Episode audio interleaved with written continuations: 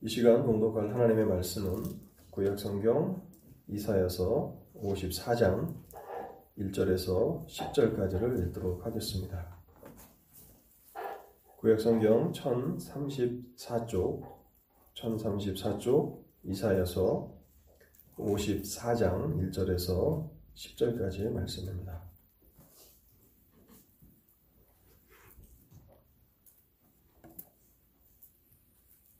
이사야 54장 1절 말씀부터 제가 읽도록 하겠습니다.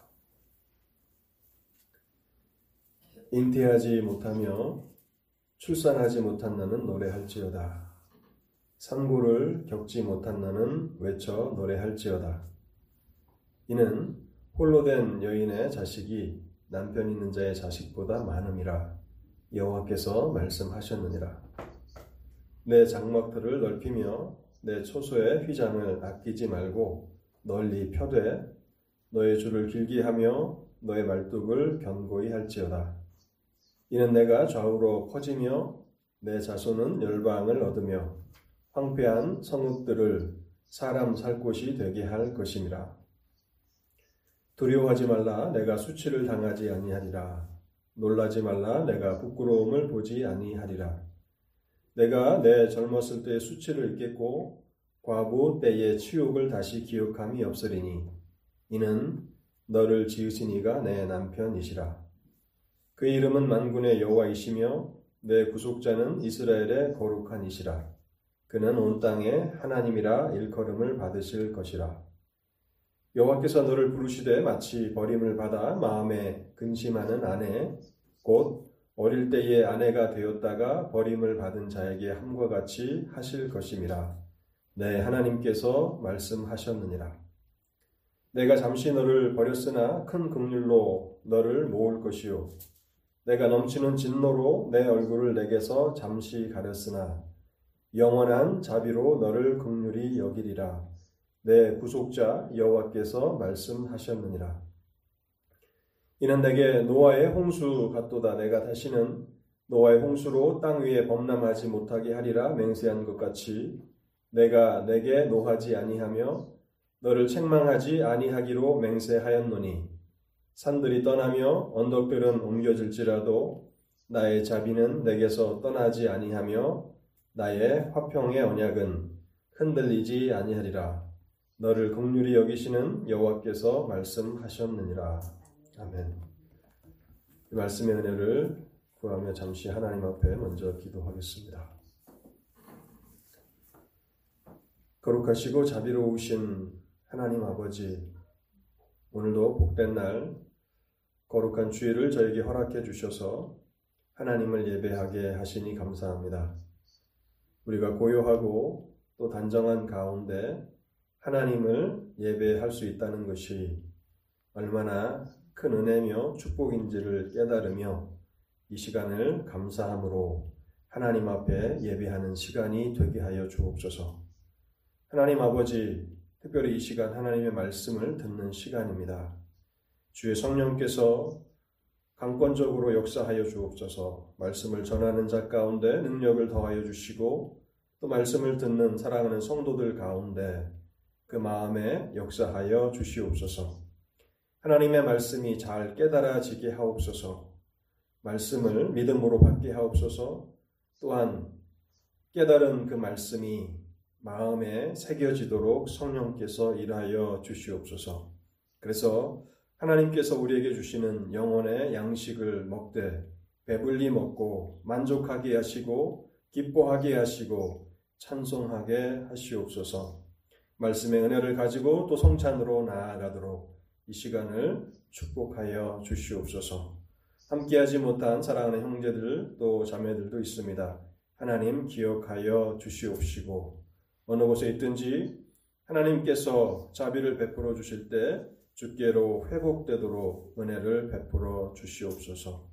이 시간 주의 성령께 온전히 이 시간을 의탁드려올 때에 이 모든 말씀 우리 주 예수 그리스도의 이름으로 기도하옵나이다. 아멘. 솔로몬 성전에 보면요. 하나님께서 임재하시는 장소를 지성소라 부르고 가장 거룩한 장소, 신성한 장소로 그렇게 여겼습니다. 성전의 가장 안쪽에 있는 깊숙한 곳이 지성소인데요. 그곳은 하나님께서 임재하시겠다고 약속하신 약속의 장소입니다. 영어로 이 지성소를 어떻게 표현하는가 하면 Holy of Holies라고 표현을 합니다. 그 말의 의미는 가장 거룩한 장소다 그런 의미를 담고 있는 것이죠. 가장 신성하고 거룩한 장소이기 때문에 이곳은 대제사장이 오직 1년에 한 번 들어가도록 허락을 받는 곳입니다. 오늘 우리가 읽은 이 이사야서 54장, 52장, 53장, 54장까지 많은 성경학자들은 이것을 성경의 지성소라고 부릅니다. 정확히 말하면 이사야 53장이 성경의 지성소라고 말할 수 있는데요. 저는 53장은 독립된 성경은 아니라고 봅니다. 52장부터 여호와의 고난 받는 종을 소개하고 있고 그리고 53장은 그 여호와의 종이 어떤 고난을 받으셨는가를 기록하고 있으며 또 53장과 54장과 55장까지는 고난 받으신 하나님의 종이 이루어내신 그 결과가 무엇인가를 이렇게 표현하고 있기 때문에 52장부터 사실은 55장은 한 단락이라고 이렇게 볼 수 있을 것입니다. 이 부분은 성경의 지성소입니다. 성경의 중심이고 성경의 핵심인 것이죠. 저는 오늘 여러분들과 함께 이 성경의 지성소라고 불리는 52장, 53장, 54장까지의 내용들 함께 살펴보려고 합니다. 본문에서 이스라엘은요, 남편으로부터 버림을 받고 자식도 없는 홀로 된 여인에 비유되고 있습니다. 오늘 우리가 살아가는 이 시대에서도 남편이 없이 홀로 살아간다는 것이 쉽지 않은 것이고 또 자식이 없이 그렇게 홀로 여인 혼자 살아간다는 것은 참 어려운 일입니다. 그런데 여러분 상상해 보십시오. 고대 세계에 뭐 우리나라의 고대 세계도 마찬가지고 또 이스라엘의 고대 세계도 마찬가지입니다. 그 고대 사회에서 여인이 남편으로부터 버림을 받았고 자식도 없다 한다면 사회적, 법적, 경제적 모든 지위를 상실한 사회에서 가장 소외되고 가난한 계층에 속한 비참한 삶을 살아가는 사람들이었을 것이 분명합니다. 이사야 54장 6절은 이스라엘을 이렇게 묘사합니다. 여호와께서 너를 부르시되 버림받아 마치 버림을 받아 마음에 근심하는 아내 곧 어릴 때의 아내가 되었다가 버림받은 자에게 함과 같이 하실 것임이라. 이스라엘의 처지가 바로 그와 같다는 것입니다. 사회에서 가장 가난하고 소외되고 멸시받고 천대받는 그런 사람들과 같이 이스라엘의 형편이 그와 같다는 것입니다. 또 54장 1절에서는요. 이스라엘은 결혼을 했지만 잉태하지 못하고 자녀를 낳지 못한 여인이라고 그렇게 표현하고 있습니다. 우리 창세기에 보면 아브라함의 아내 사라가 오랫동안 아이를 낳을 수 없어서 어려움을 당한 것을 알지 않습니까? 그래서 급기야는 사라가 자신의 여종 하가를 남편 아브라함과 동침하게 해서 자녀를 낳게 되죠. 그래서 이스마엘이라는 아들을 낳습니다. 근데 상황이 어떻게 됩니까? 종과 주인의 관계가 뒤바뀌어 버립니다. 종이었던 하갈이 잉태하자 주인이었던 사라를 멸시하는 일들이 벌어집니다. 그 당시 사회에서 자녀를 낳지 못한 결혼했으나 자녀를 낳지 못한 여인들이 어떠한 고난과 어려움을 당했는지를 우리에게 잘 보여주는 것입니다. 뿐만 아니라 사무엘의 어머니 한나 또한 오랫동안 자식이 없는 것으로 인해서 괴로워했고 또 하나님 앞에 오래 기도하였습니다. 자신이 아이를 낳을 수 없자 남편 엘가나가 아마 둘째 부인으로 분인나라고 하는 여인을 얻은 것 같습니다. 분인나가 아이를 낳자 이제 한나를 박해하기 시작하죠. 그래서 한나를 격동시켜서 그녀로 하여금 많은 고통과 상처를 당하게 합니다. 근데 바로 이스라엘의 형편이 하나님 앞에서 남편에게 버림을 받은 여인, 또 자식이 없는 여인과 같다고 하나님이 말씀하고 계시는 것입니다. 아마도 이것은 장차 이스라엘이 바벨론에 의해서 멸망을 당하고 포로로 붙잡혀 가는 참으로 끔찍한 그런 역사를 염두에 두시는 그런 말씀일 것입니다. 이스라엘이 자랑하던 예루살렘 성전은 이방인들에게 의해서 회파되었고 나라를 잃어버렸고 종으로 팔려가는 그런 끔찍한 역사를 당한 것을 볼 때에 하나님의 이러한 이스라엘을 향하신 묘사는 합당하다고 할 수 있을 것입니다. 근데 여러분 이사야 54장에는 하나님께서 그런 이스라엘을 향해서 말씀하십니다. 남편에게 버림을 받아 홀로 된 여인과 같은 이스라엘에게 잉태하지 못한 여인과 같은 이스라엘에게 1절에 이렇게 말씀하십니다.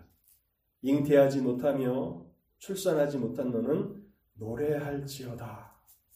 상고를 겪지 못한 너는 외쳐 노래할지어다. 그러한 가련하고 궁핍하고 천대받고 멸시받는 이스라엘을 향해서 하나님은 노래하라고 그것도 외쳐 노래하라고 말씀하고 계시다는 사실입니다. 그뿐만 아니라 2절과 3절을 보시면요. 이스라엘의 장막터를 넓히라고 말씀하십니다. 자기 혼자 먹고 살 능력도 없는 경제적으로 파탄한 상태와 같은 이스라엘에게 장막터를 넓히고 휘장을 넓게 펴며 말뚝을 견고히 하라고 말씀하시는 것이죠. 하나님께서 이제 이스라엘을 정치, 경제, 문화 등 모든 방면에서 크게 번영하게 하실 것이라는 그런 말씀입니다. 3절을 읽어보겠습니다. 이는 내가 좌우로 퍼지며 내 자손은 열방을 얻으며 황폐한 성읍들을 사람 살 곳이 되게 할 것이니라. 많은 성경학자들은 이 구절을 신약의 교회에 적용합니다. 영적인 이스라엘인 신약의 교회가 사방으로 퍼져나가서 하나님의 나라가 장차 크게 확장해 나갈 것이라는 그런 말씀으로 해석합니다. 그러나 이사야 54장 이 말씀은 바벨론 포로 되었던 이스라엘에게 1차적으로 하시는 말씀입니다. 이스라엘이 다시 재건될 것이고 강건한 나라가 될 것이고 또 사방을 향하여서 그 영향력을 미치게 될 것이라고 말씀하고 있는 것입니다. 하나님의 말씀은 여기서 중단되지 않는다는 사실입니다. 계속해서 이스라엘을 향해서 말씀하시기를 이제 내가 너의 수치와 부끄러움을 씻어 주시겠다고 말씀하십니다.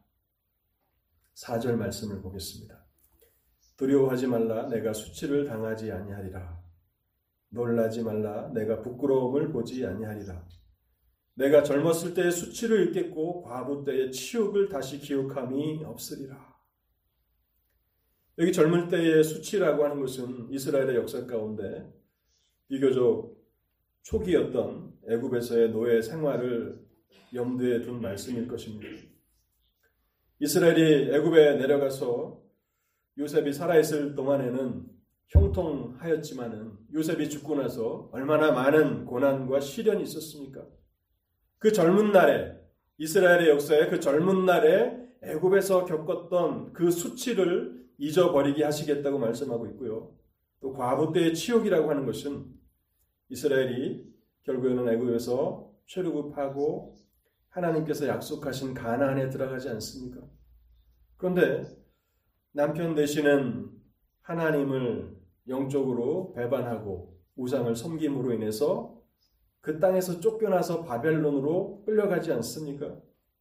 그래서 과부 때의 치욕이라는 것은 바벨론에 의해서 나라가 멸망되는 그 수치스러운 역사를 가리키는 그런 비유적인 표현일 것입니다. 이스라엘의 역사는 참 굴곡이 심했던 그런 역사입니다. 하나님의 축복을 받아서 큰 영광과 또 부귀와 형통함을 누리던 때도 있었지만 그러나 마치 높은 데서 아래로 떨어지는 것처럼 곤두박질 치는 것처럼 그렇게 밑바닥으로 내팽겨졌던 그러한 때도 있었던 것입니다. 하나님은 그 모든 불행한 기억들이 다시는 기억되지 않도록 만들어 주시겠다고 말씀하시는 것입니다. 어떻게 그 일이 가능한가? 7절과 8절을 보시기 바랍니다.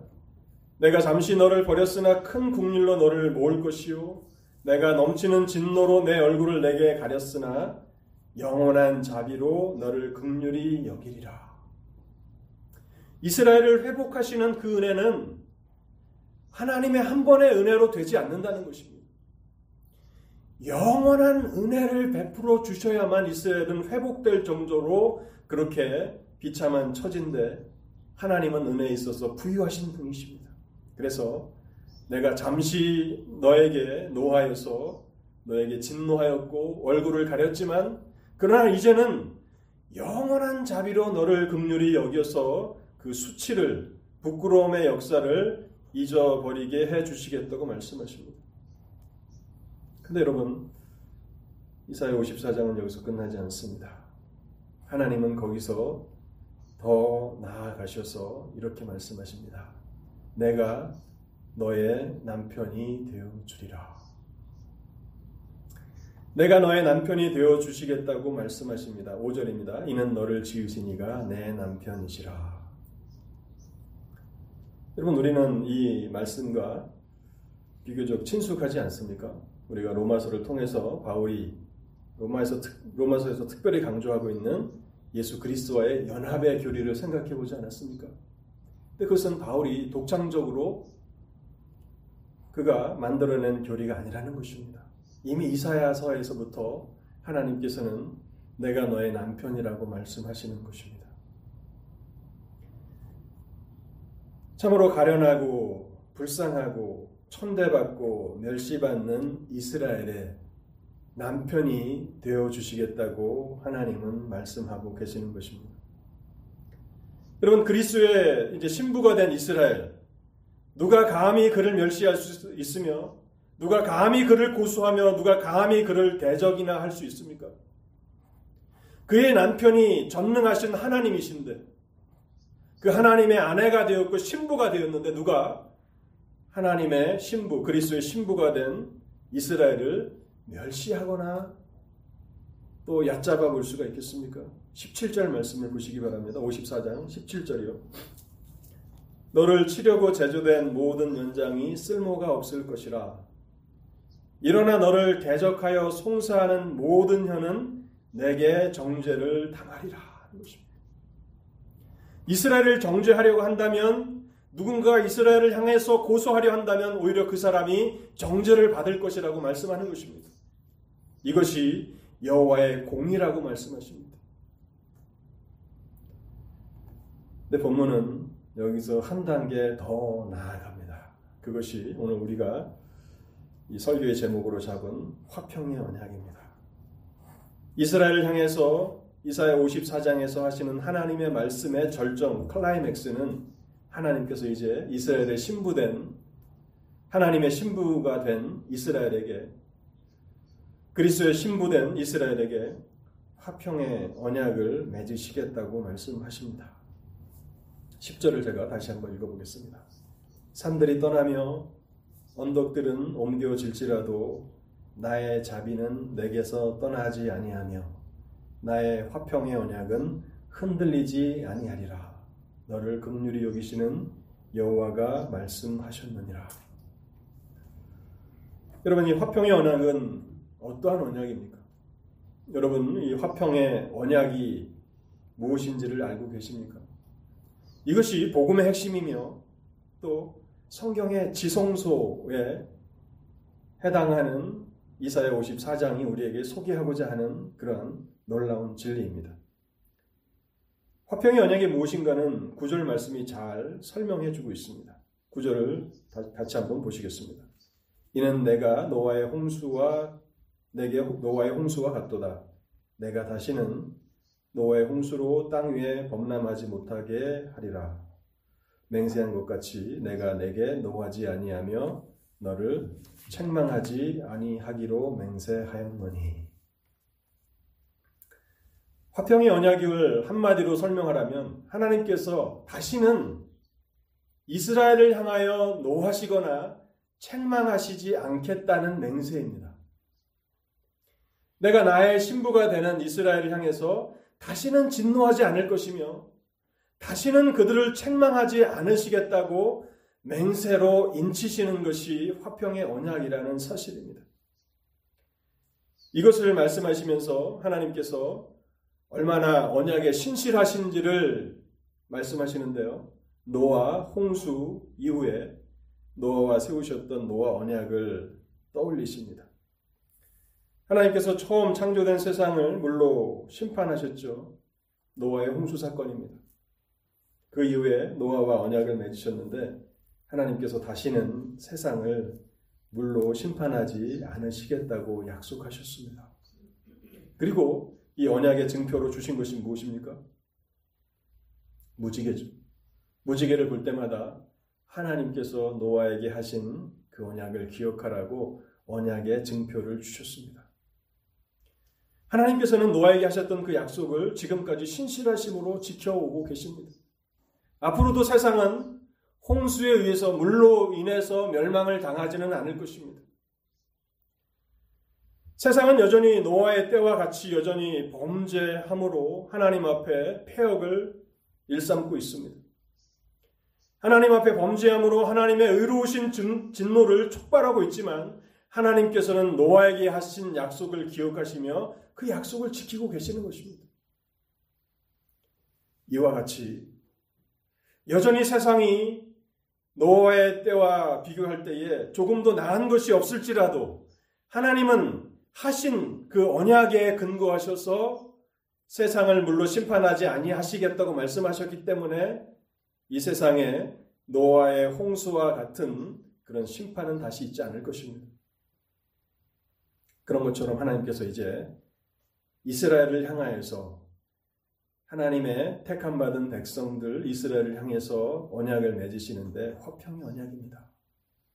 내가 다시는 이스라엘을 향하여서 노하지 아니하실 것이며 또 그들을 책망하지 않으시겠다고 그렇게 말씀하고 계시는 것입니다.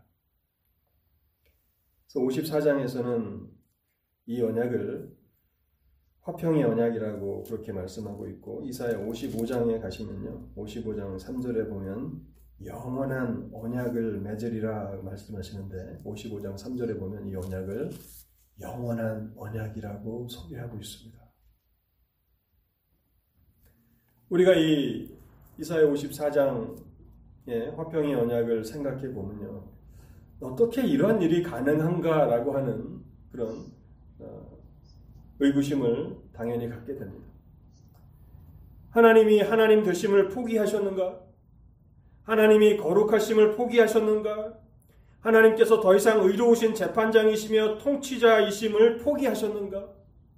어떻게 거룩하시고 의로우신 재판장이시며 통치자이신 하나님께서 다시는 이스라엘을 향하여 노하지 않으시며 그들을 책망하지 않으실 수 있단 말인가? 여러분 당연히 그런 의문을 가지셔야 합니다. 하나님이 어떻게 이렇게 말씀하실 수 있는 것입니까? 분명한 것은요. 이스라엘이 이제는 완전하게 되어서 더 이상 하나님의 의로우신 분노를 촉발하지 않을 것이기 때문은 아니라는 사실입니다. 이스라엘은 이후에도 계속해서 연약함 가운데 넘어질 것이고 또 하나님께서 다시 회복시켜 주셨을지라도 또 하나님을 향해서 범죄함으로 나아갈 수 있을 것입니다. 마치 구원받은 이후에 우리의 삶을 보는 것 같지 않습니까? 하나님 나라에 이르기까지 우리는 끊임없이 하나님의 자비와 또 죄 용서함의 은혜를 의지하며 살아야 합니다. 그렇기 때문에 하나님께서 이렇게 화평의 언약을 맺으시는 것은 이스라엘의 완전함 때문은 결코 아니라는 사실입니다. 그렇다면 그 이유가 어디 있습니까? 바로 앞장인 이사야 53장에 있는 것입니다. 그래서 이사야 54장을 독립해서 따로 이렇게 읽을 수 없는 것입니다. 성경은 유기적으로 연결이 되어 있는 것입니다. 그래서 제가 강단에서 끊임없이 여러분들에게 강조하는 것도 문맥을 무시하지 말라는 것입니다. context를 무시하면 안 됩니다. 원하는 한 구절만을 딱 이렇게 성경에서 따와서 그것을 마음대로 해석하면 안 되고 앞과 뒤에 그 문맥을 따라서 성경을 읽어 나가야 하는데요. 저는 54장을 해석하기 위해서는 52장부터 봐야 한다고 생각을 합니다. 또 종교개혁자 칼빈은 이 부분을 주석하면서 이렇게 얘기합니다. 이사에서 53장에서는 그리스의 죽음을 이야기했지만 이제 선지자 이사야는 54장에서 그의 몸된 교회에 이제 시선을 옮긴다라고 쓰고 있습니다. 53장에는 교회의 머리 대신 그리스의 고난 받으심을 기록하고 있고 54장에는 이제 그리스의 몸된 교회를 설명해 주고 있다는 것입니다. 그래서 이사에서 54장에 놀라운 이 은혜의 말씀은 바로 여호와의 종 고난 받으신 여호와의 종 그리스도의 고난 받으심과 죽으심에 온전히 의존되어 있는 말씀이라는 사실입니다. 이사야 52장 13절에서 고난 받으시는 그리스도를 묘사하는데요. 그리스도를 이렇게 묘사합니다. 52장 13절과 13절에서 15절까지를 제가 읽어보겠습니다. 보라 내 종이 형통하리니 받들어 높이 들려서 지극히 존귀하게 되리라. 하나님께서 이 땅에 보내신 여호와의 종, 고난 받으시는 종 그리스도는 존귀하게 되시는데 형통하게 되시는데 어떻게 존귀하게 되시고 형통하게 되시는가? 그분의 고난 받으심과 죽으심을 통해서 존귀하게 되시고 형통하게 되신다고 말씀하고 있는 것입니다. 그리스도의 고난과 죽으심을 통해서 그분은 더 높이 들려지게 되실 것이고 존귀하게 되실 것입니다. 14절도 읽어보겠습니다. 전에는 그의 모양이 타인보다 상하였고 그의 모습이 사람들보다 상하였으므로 많은 사람이 그에 대하여 놀랐거니와 그리스의 고난 받으심을 보면서 사람들이 놀라게 됩니다. 어떠한 고난과 어떠한 슬픔을 당하셨기에 그 얼굴이 이렇게 상하였고 그 모양이 이렇게 흉측하게 되었는가? 고난받으시는 그리스도를 보는 사람들마다 크게 놀라게 된다는 사실입니다. 그분이 하나님의 아들이시라는 사실은 알지 못한 채, 저 고난받는 저 사람은 얼마나 죄가 크기에 얼마나 하나님의 큰 저주를 받았기에 그 모양이 그 얼굴이 저처럼 상할 수 있는가라고 사람들을 놀라게 할 만큼 그분은 상하게 되셨고 흉측하게 되셨다고 말하고 있는 것입니다. 근데 본문은요. 15절 이하를 보시면요.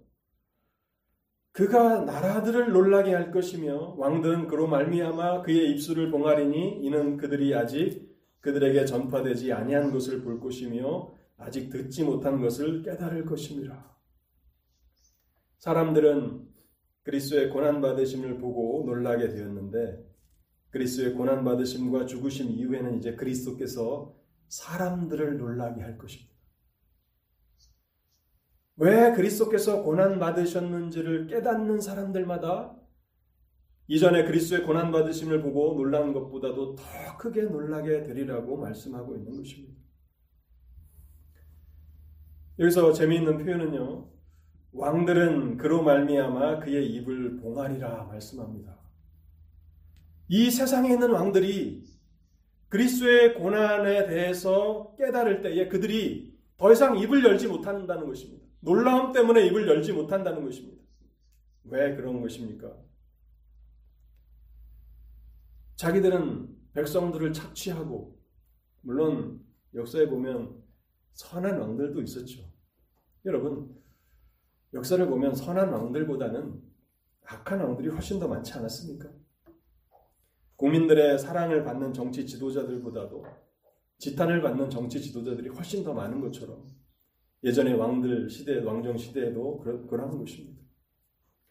백성들의 고열을 짜서 그들을 착취해서 부귀와 영화를 누리며 자신만의 쾌락을 누리며 살아가던 그 왕들이 왕이신 그리스도께서 그 백성들을 대신하셔서 허물을 또 죄를 담당하시고 고난을 받으시고 죽으셨다라고 하는 그 그리스의 고난을 깨닫게 되었을 때에 왕들은 입을 열 수가 없게 되었다는 것입니다.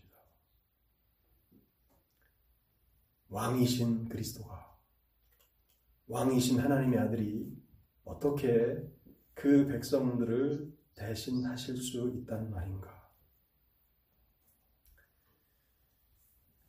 많은 사람들은 그분이 멸시를 받으시고 또 그분이 간고를 겪으실 때 간고라고 하는 것은 슬픔을 말하는 것입니다. 또 질고를 경험하실 때 질고는 병으로 연약해진 것을 말씀하는 것입니다. 그래서 그리스도께서 멸시를 받으시고 또 학대를 받으시고 간고를 겪으시고 질고를 경험하셨을 때에 그를 아무도 귀히 여기지 않았습니다. 왜 그렇습니까? 그리스도의 고난은 그분 자신의 죄로 인한 하나님의 징벌이었다라고 생각했기 때문이죠. 저기 십자가에 달려서 고난을 당하는 저 사람은 그 자신의 죄로 인해서 하나님께 맞으며 하나님의 저주를 받고 있다라고 생각했던 것입니다. 이사야 54장, 53장 4절 말씀인데요.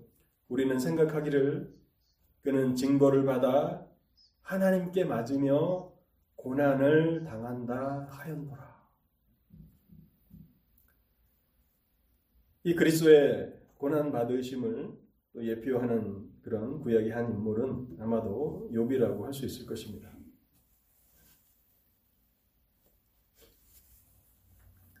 욥이 하나님의 섭리로 인한 그 고난을 당하여서 자녀들 10명의 자녀들을 다 잃어버리고 하루아침에 모든 재산이 다 이렇게 빼앗기게 됩니다.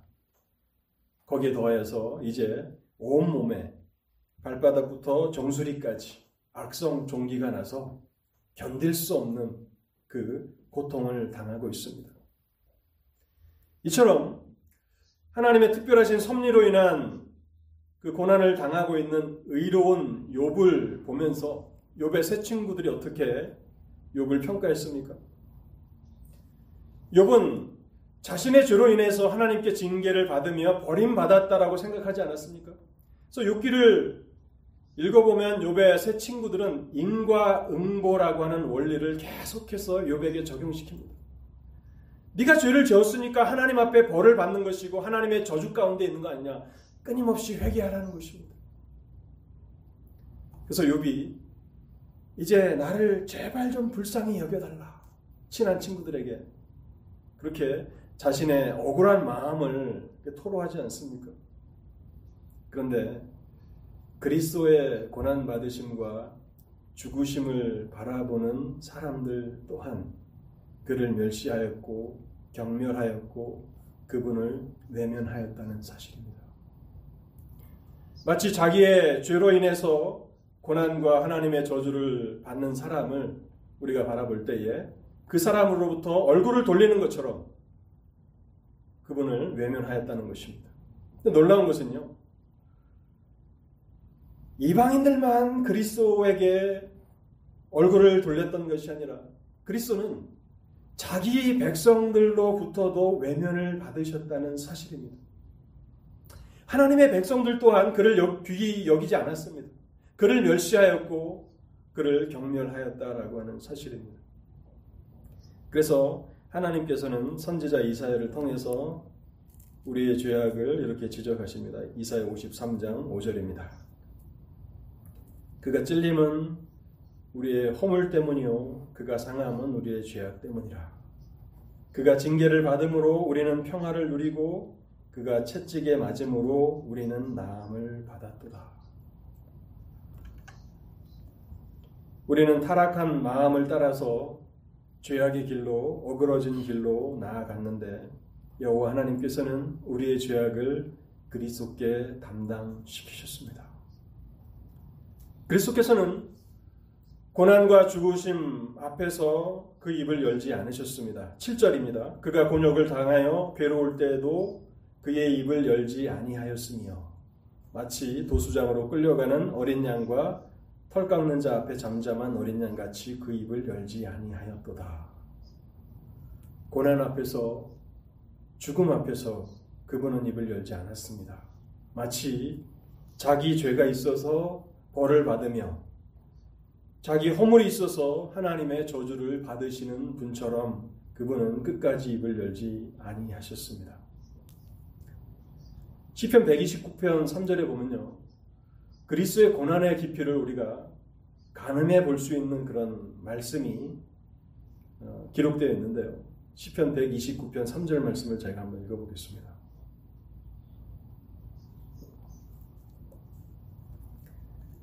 밭가는 자들이 내 등을 갈아 그 고랑을 길게 지었도다.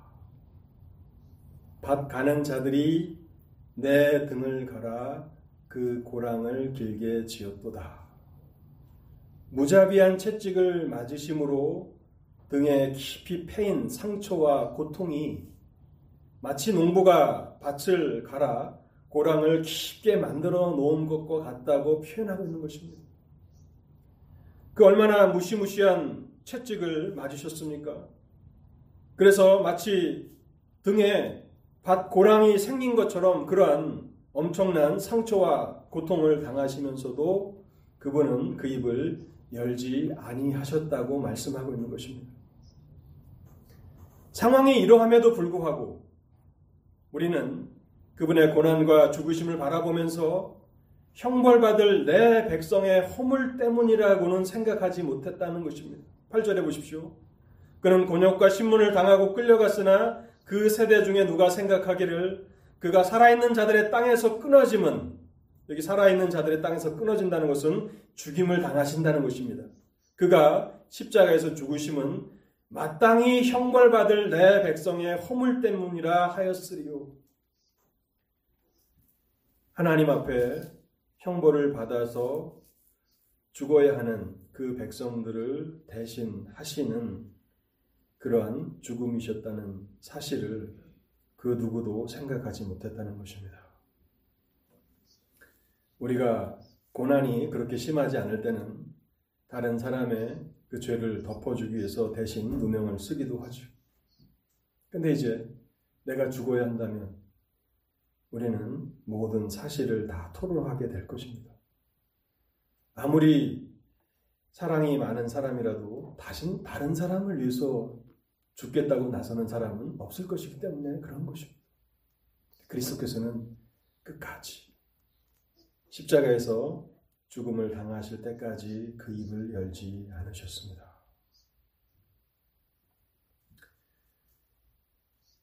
그런데 선지자는 계속해서 그리스도의 고난과 죽으심에 대해서 말씀하시기를 이것은 이 일은 그리스도의 고난과 죽으심은 여호와 하나님께서 원하셨던 일이었다고 밝히고 있는 것입니다. 이사야 53장 10절입니다. 여호와께서 그에게 상함을 받게 하시기를 원하사 하나님이 원하신 일입니다. 하나님이 계획하신 일이라는 사실입니다. 하나님께서 이 일을 창세 전에 계획하신 것입니다. 하나님이 원하셨고 하나님이 계획하신 그 일을 하나님의 아들 예수 그리스도께서 친히 담당하신 것입니다. 53장 10절을 제가 다시 한번 읽어보겠습니다. 여호와께서 그에게 상함을 받게 하시기를 원하사 질고를 당하게 하셨음즉 그의 영혼을 속건 제물로 드리게 이르면 그가 씨를 보게 되며 그의 날은 길 것이요 또 그의 손으로 여호와께서 기뻐하시는 뜻을 성취하리로다. 십자가에서 죽으시는 것이 하나님 아버지의 뜻이셨습니다.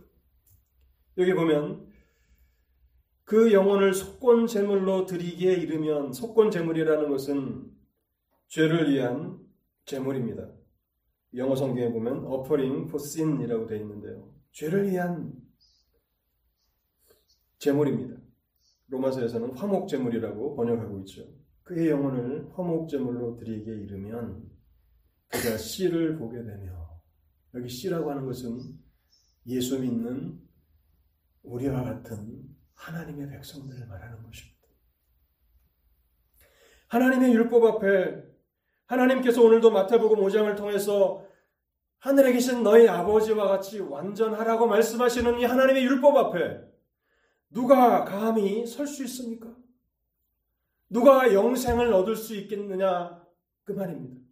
그런데 그리스도께서 이와 같은 무시무시한 우리의 언어로 형용키 어려운 그 고난을 받으시고 십자가에서 죽으시면 그가 씨를 보게 된다고 말씀하고 있는 것입니다. 그리스도의 고난으로 말미암아서 이제 그를 믿는 백성들이 구원의 소망을 가질 수 있게 되는 것이고 영생의 소망 가운데 살아갈 수 있게 된다는 것입니다. 그가 씨를 보게 되며 그의 날은 길 것이요 여기 기, 그의 날이 길 것이라고 하는 이 구약적인 표현은 기니까 언젠간 끝나겠다 그런 의미는 아닙니다. 그의 날이 길 것이라고 하는 것은 영원하다라고 하는 그런 구약적인 표현입니다. 예수 그리스도의 고난 받으심과 죽으심을 통해서 구원을 얻게 되는 하나님의 백성들은 이제 영원한 삶을 누리게 된다는 그런 말씀입니다.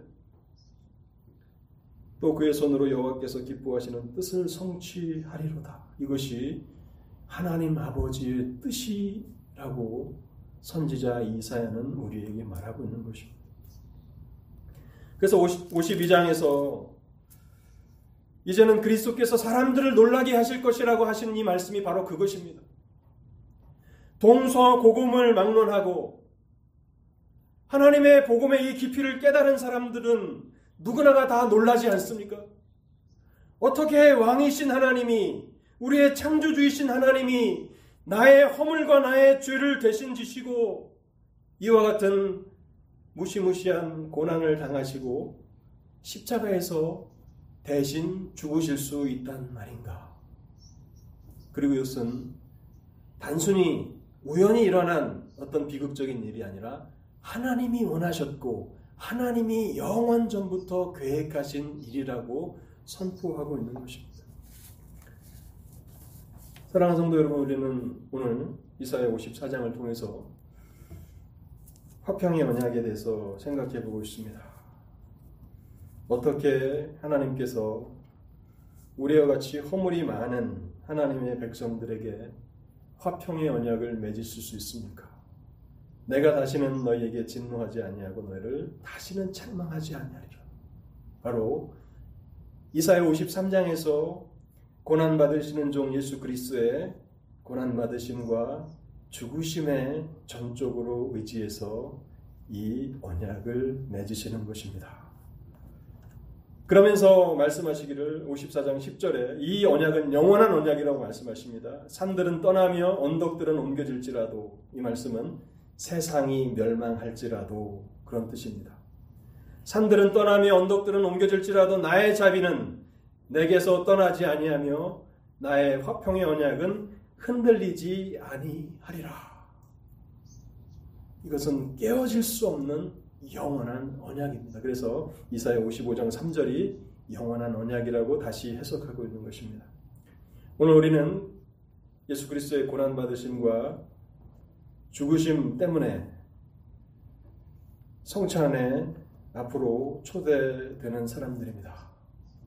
그리스도의 신부이고 그리스도의 가족으로 받아들여진 사람이 이제 하나님과 함께 한 식탁에 앉아서 떡을 먹고 또 잔을 나누는 이 성찬으로 초대되는 것입니다. 이 은혜가 얼마나 놀라운 것인지 그리스도의 전적인 고난받으심과 죽으심으로 인해서 우리에게 이 엄청난 형용할 수 없는 은혜를 베푸셨다는 사실을 기억하시고 믿음으로 감사함으로 성찬으로 나아가실 수 있기를 바랍니다. 우리 찬송가 141장 같이 찬송하시며 성찬식을 준비하겠습니다.